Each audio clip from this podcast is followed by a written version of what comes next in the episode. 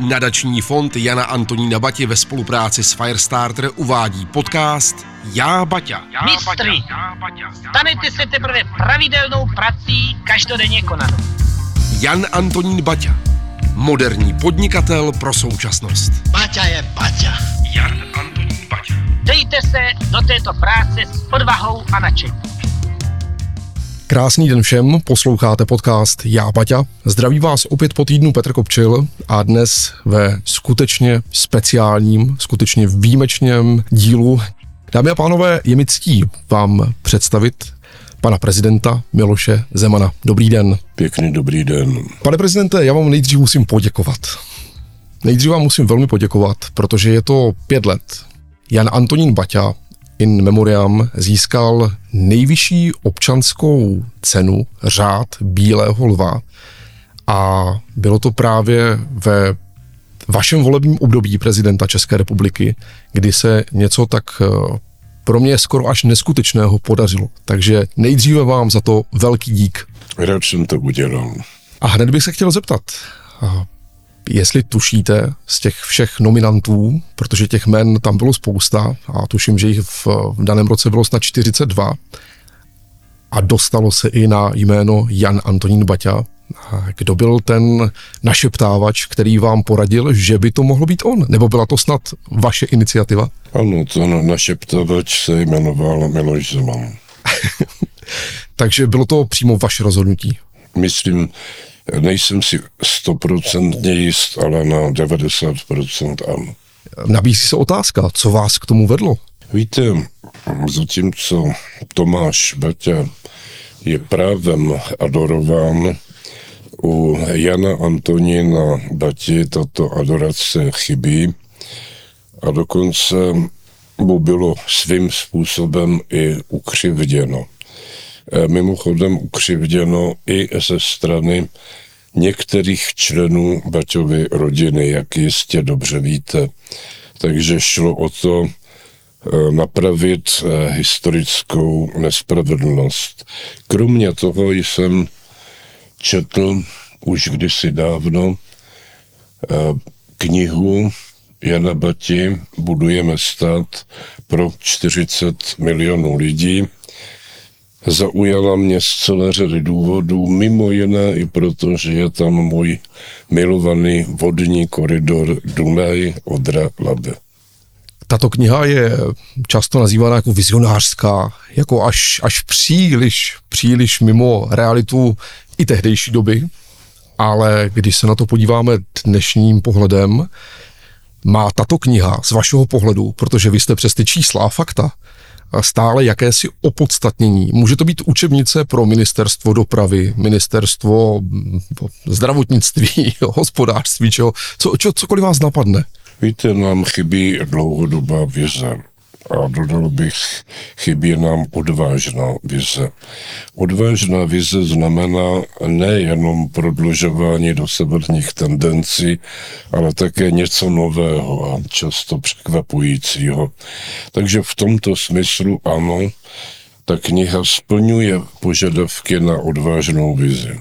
Samotný kanál a propojení vlastně, dá se říct, nejenom řek, moří, ale především lidí. Je to něco, co by z dnešního pohledu stále ještě byl váš splněný sen, když by se to podařilo? No, já jsem byl kdysi na konferenci takzvaného Trojmoří a tam se tehdy podařilo tento kanál zahrnout do seznamu infrastrukturních projektů.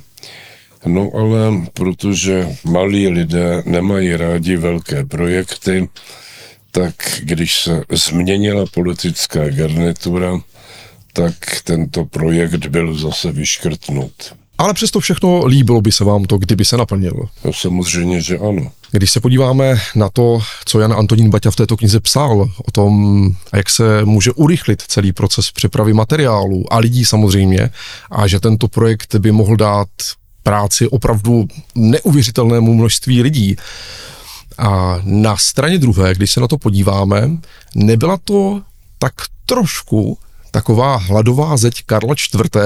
Víte, když se podíváte na celou řadu projektů, Já bych jako příklad uvedl Tata Mahal v Indii, jo, a desítky dalších projektů, tak mimo jiné, a ne jenom, měli i charakter hladové zdi, protože nezaměstnanost byla tehdy velice častý fenomén.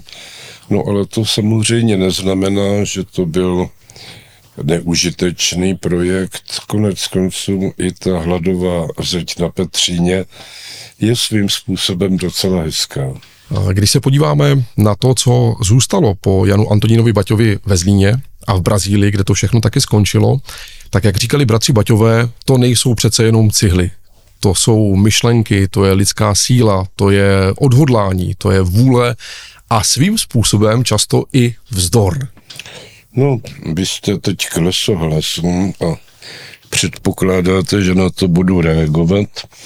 Vy jste mě teď věnoval při našem setkání knihu, která se jmenuje Spolupráce. Já jsem vás zkritizoval, že portrét Jana Bati není věrohodný, protože Baťa měl ježka a tady má poměrně dlouhé vlasy, ale to není podstatné. Podstatná je ta spolupráce, ale to je samozřejmě už myšlenka Tomáše Bati. Dneska se to balí do vznešených věd typu participativní ekonomie nebo něco podobného, v pořádku. Nicméně to, že místo zaměstnanec je spolupracovník, je symbolické vyjádření odlišného přístupu podnikatele k lidem, kteří mu nejenom podléhají, ale kteří se s ním spolupodílejí na jeho díle. Posloucháte podcast Já Baťa. Více informací hledejte na www.janantoninbaťa.cz a sociálních sítích. Nemůžeme nechat zahálit žádné ruce. Z vašeho pohledu, ještě z doby, kdy jste byl v aktivní funkci hlavy státu, byly tam někdy takové myšlenky sáhnout do knihy Budujme stát, podívat se na nějakou stranu, která vás zaujala a říct, bylo by možné dnes se tím skutečně řídit a v rámci České republiky zavést něco takového, co jsou vlastně myšlenky staré 80, 100 let? No podívejte se, všichni se shodují, alespoň teoreticky, že pro rozvoj České republiky jsou nejvýznamnější právě infrastrukturní investice. A tedy především investice do dopravních, případně energetických sítí. Jenomže něco jiného je teoretická myšlenka a něco jiného je praktická realizace. Vezměte si srovnání s Polskem, které vybudovalo dálniční síť, zatímco Česká republika o dálniční síti spíše mluvila, než aby ji budovala. No a to je právě nedostatek vizionářů, ne fantastů, ale vizionářů, v tom je rozdíl, protože já bych tady trochu parafrazoval Jana Vericha. Klaunů máme málo, ale šašků máme hodně. No a vizionářů máme taky málo, ale malých lidí, kteří dokonce nenávidí samo slovo vize, tak těch máme opravdu hodně. A bohužel někdy i na významných funkcích. Takže představa, že by některý z tehdejších ministrů přišel s tím nápadem, že něco takového by bylo dobré udělat. Myslíte, že byste to podpořil? Už zvlášť proto, že třeba s tím přišel před téměř 100 lety někdo takový? Ale tak já už jsem to podpořil, dokonce Babišova vláda to jednomyslně schválila. No a pak přišla nová vláda a jak už se tak někdy děje, tak to skončilo u ledu. A teď se bavíme o kanále? Teď se bavíme o vodním koridoru, ale ono to de facto se vztahuje i k dálniční síti a k dalším infrastrukturním investicím. Firma Baťa vždycky dobře spolupracovala se státem nebo s místními samosprávami, řekněme, A lidé často mají pocit, že to byla přímo firma Baťa, která stavěla ty silnice a ty věci, ale ve své podstatě bylo to například tak, že Jan Antonín Baťa inicioval právě tu myšlenku a stát postavil. Když se na to podíváme dneska, žijeme v dost rozdílné době, neříkám lepší, v dost rozdílné době, má vůbec stát touhu podporovat myšlenky z vašeho pohledu právě takovýchto podnikatelů nového střihu, nové doby, kteří by ťukali právě na ty kanceláře těch ministrů a říkali, mám tu zlepšovací návrh, mám tu něco zajímavého, revolučního. Nesedí si tak trošinku vláda aktuálně právě na těch přijímačích těch nových myšlenek? Víte, my jsme až dosud mluvili o infrastrukturních investicích, ale druhá oblast, která má největší multiplikační efekt vedle dopravních investic, je bytová výstavba. No a i tady Baťa šel svým příkladem. To je to Garden City, Industrial and Garden City. Já jsem teď nedávno dočetl velmi zajímavou knihu Baťa Across the World a tam je seznam všech továren, ale i všech měst, včetně těch rodinných domků. No a bytová krize, která dnes existuje, se také musí řešit odvážným způsobem a myslím si, že i tady byl Baťa průkopník.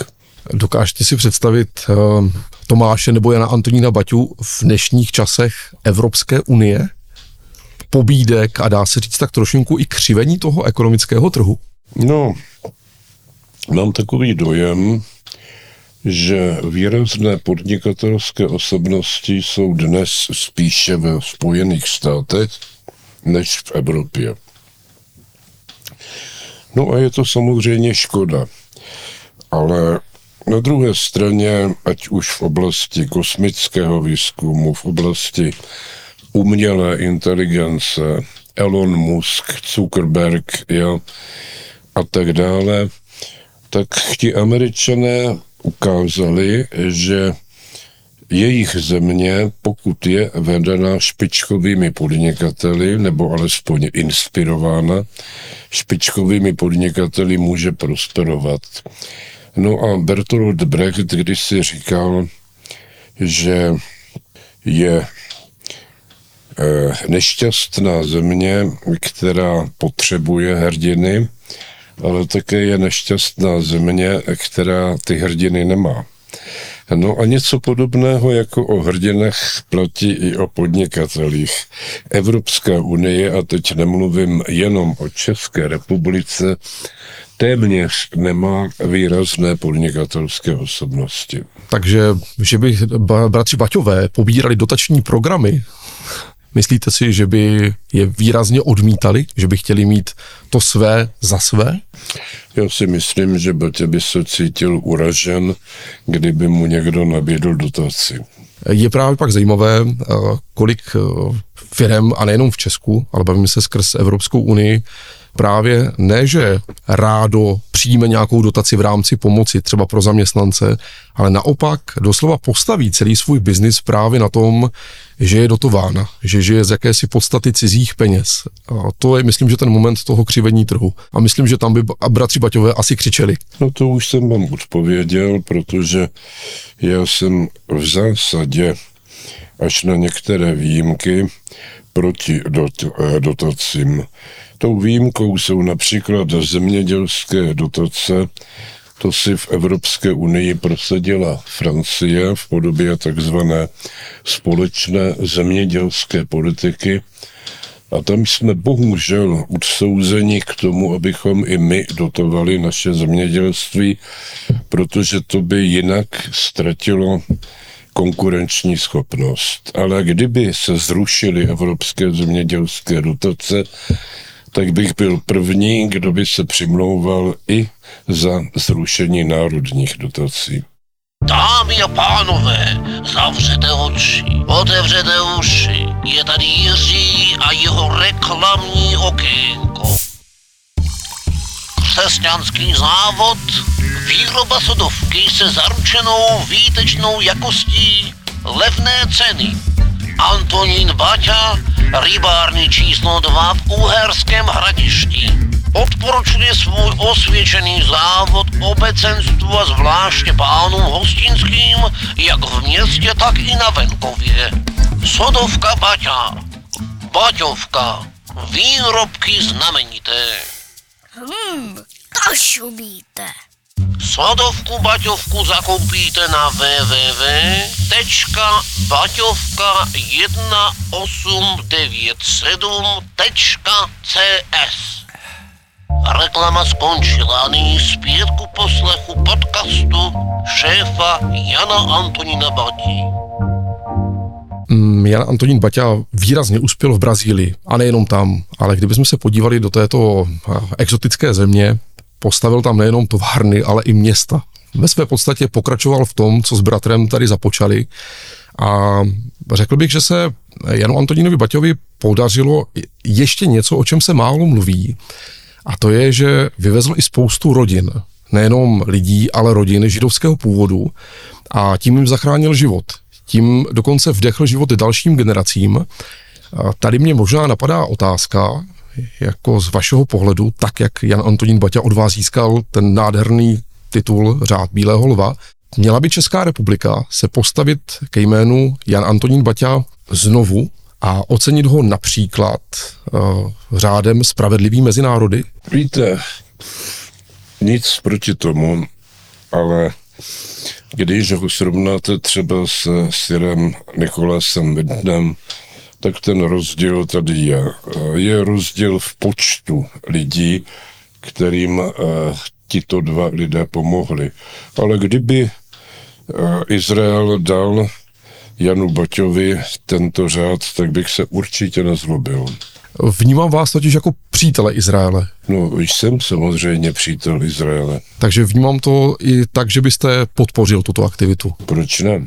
Možná je to tím pádem, kdyby nás poslouchal někdo ze současných aktivních politiků, kteří by to mohli třeba měnit, jako vás jako inspiraci pro tento akt. No tak předpokládám, že se v nějaké rozumné době setkám se svým přítelem Netanjahuem, pokud přijede do Prahy a mohu mu samozřejmě tuto myšlenku sdělit. A zároveň, když se bavíme o Brazílii, tehdejší prezident Jana Antonína Baťu velmi vítal jako podnikatele, který obohatí zemi, který přinese něco nového. My dneska žijeme v čase, kdy tady máme spoustu lidí, kteří utíkají před válkou z východu.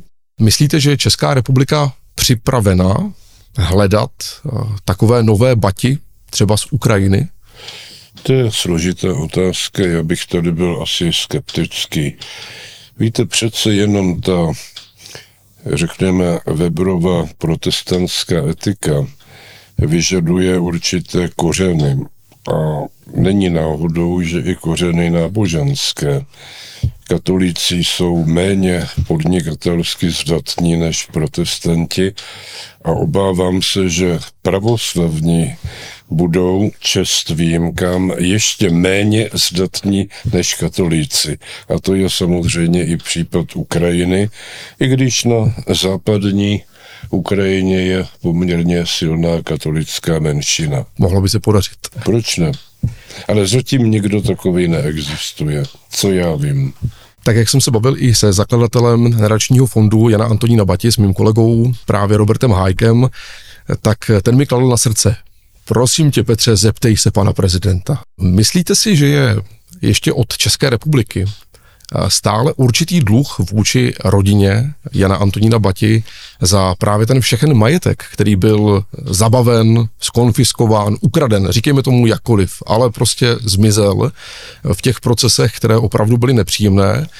Myslíte si, že je vůbec ještě možné někdy toto téma, ať už je to vůči Benešovým dekretům nebo vůči jakému si tehdejšímu a současnému právu, vůbec toto téma otevírat? Tak Benešovy dekrety s tím, tedy s Baťou, bezprostředně nijak nesouvisí. Ale já už jsem vám odpověděl, když jsem říkal, že jeden z motivů pro udělení Řádu Bílého lva byl pocit křivdy vůči Janu Antonínu Baťovi. myšlenou teda i ten majetkový, nejenom ten osobní. No, samozřejmě majetkovým, ale někdy větší krivda je, že neuznáte zásluhy toho člověka. Stále tady se bavíme o Janu Antonínovi Baťovi, což je v podcastu Já Baťa Nadačního fondu celkem zřejmé, ale jaký máte vztah k Tomášovi Baťovi, jeho bratrovi? No tak samozřejmě, že je to výraznější osobnost, ale to neznamená, že bych jakkoliv snižoval význam Jana Antonína Bati. Když si vezmete tu jeho historii, no tak samozřejmě, že Tomáš Baťa přišel s některými myšlenkami, které Jan Baťa spíše následně rozvíjel. To není samozřejmě kritika. Velká idea je velká právě proto, že má pokračovatele. Jsme v časech, které spousta lidí vnímá jako pád Říma. Někteří dokonce to vnímají skoro, že ti jezdci apokalypsy, že už museli zákonitě vědět, že to už opravdu jsme na konci časů. Právě je to baťovské o té morální bídě, o té krizi. To je nejčastěji citovaný výrok, ale mně připadá jako příliš moralizující. Takže z vašeho pohledu to dneska není až tak špatné? Rozhodně ten katastrofismus a apokalypsa je podle mého názoru značné přehánění. Dokázal byste si uvědomit nějaké jména českých výrazných podnikatelů, kteří nejenom, že se opírají o Baťu a říkají ano, je to pro nás určitá inspirace, ale kde vy v nich vidíte skutečně ty inovátory, ty lidi, kteří nemyslí pouze na peníze a prospěch firmy, ale kteří se dívají na lidi, na živé lidské bytosti? No tak samozřejmě. To jsou Slušovice, to je Čuba, protože to je i teritoriálně dědictví obou Baťů. A nějaké další firmy, které vás napadnou, nebo jména, kromě pana Čuby? Starší, to znamená ještě před Slušovicemi. No víte, byla celá řada úspěšných podnikatelů, ale Baťa byl jediný. A z dnešní doby, z těch současných moderních podnikatelů a moderních firm, ať jsou malé nebo velké v Česku? No, tak samozřejmě, že úspěšným podnikatelem je například Andrej Babiš a já si toho vážím. No a pak jsou také podnikatelé, kteří zbohatli spíše spekulacemi, než tím, že by něco samostatného vytvořili, ale protože jsem principiálně zdvořilý člověk, nebudu jej jmenovat. Vážení posluchači, využívám této příležitost, abych vám řekl. Posloucháte podcast Já Baťa. Tož to nebyla prázdná slova určená pro senzaci. Tento náš rozhovor budeme vysílat, jak už jsem říkal, v říjnu roku 2023 k tomu krásnému výročí 5 let udělení Řádu Bílého lva. Zeptám se, jestli mi odpovíte, napadá vás nějaké jméno nebo jména, ať už to bude kdokoliv, kdo by si v letošním roce toto ocenění zasloužil, byť třeba nebyl nominován? Teď myslíte v podnikatelské oblasti nebo obecně? Ať by to bylo kdokoliv. Ať by to bylo kdokoliv. Víte, já jsem měl 10 let možnost vybírat ze 100 kandidátů a myslím si, že jsem tento výběr vyčerpal, protože lidé tohoto typu, ty se nerodí ze dne na den, ty musí zakořenit a najednou se objeví. A právě proto, že už jsem ten seznam vyčerpal, tak nějakou novou osobnost, která by si to zasloužila, zatím nevidím, ale nevylučuju, že za několik málo let se objeví. Protože náš podcast, náš rozhovor budou poslouchat i studenti. Nechci říkat děti, abych někoho neurazil, aby se necítil, že je příliš mlád. Budou to lidé, kteří se stále i po těch letech inspirují právě příběhem a hlavně prací a myšlenkami bratří Baťů, Tomáše a Jana.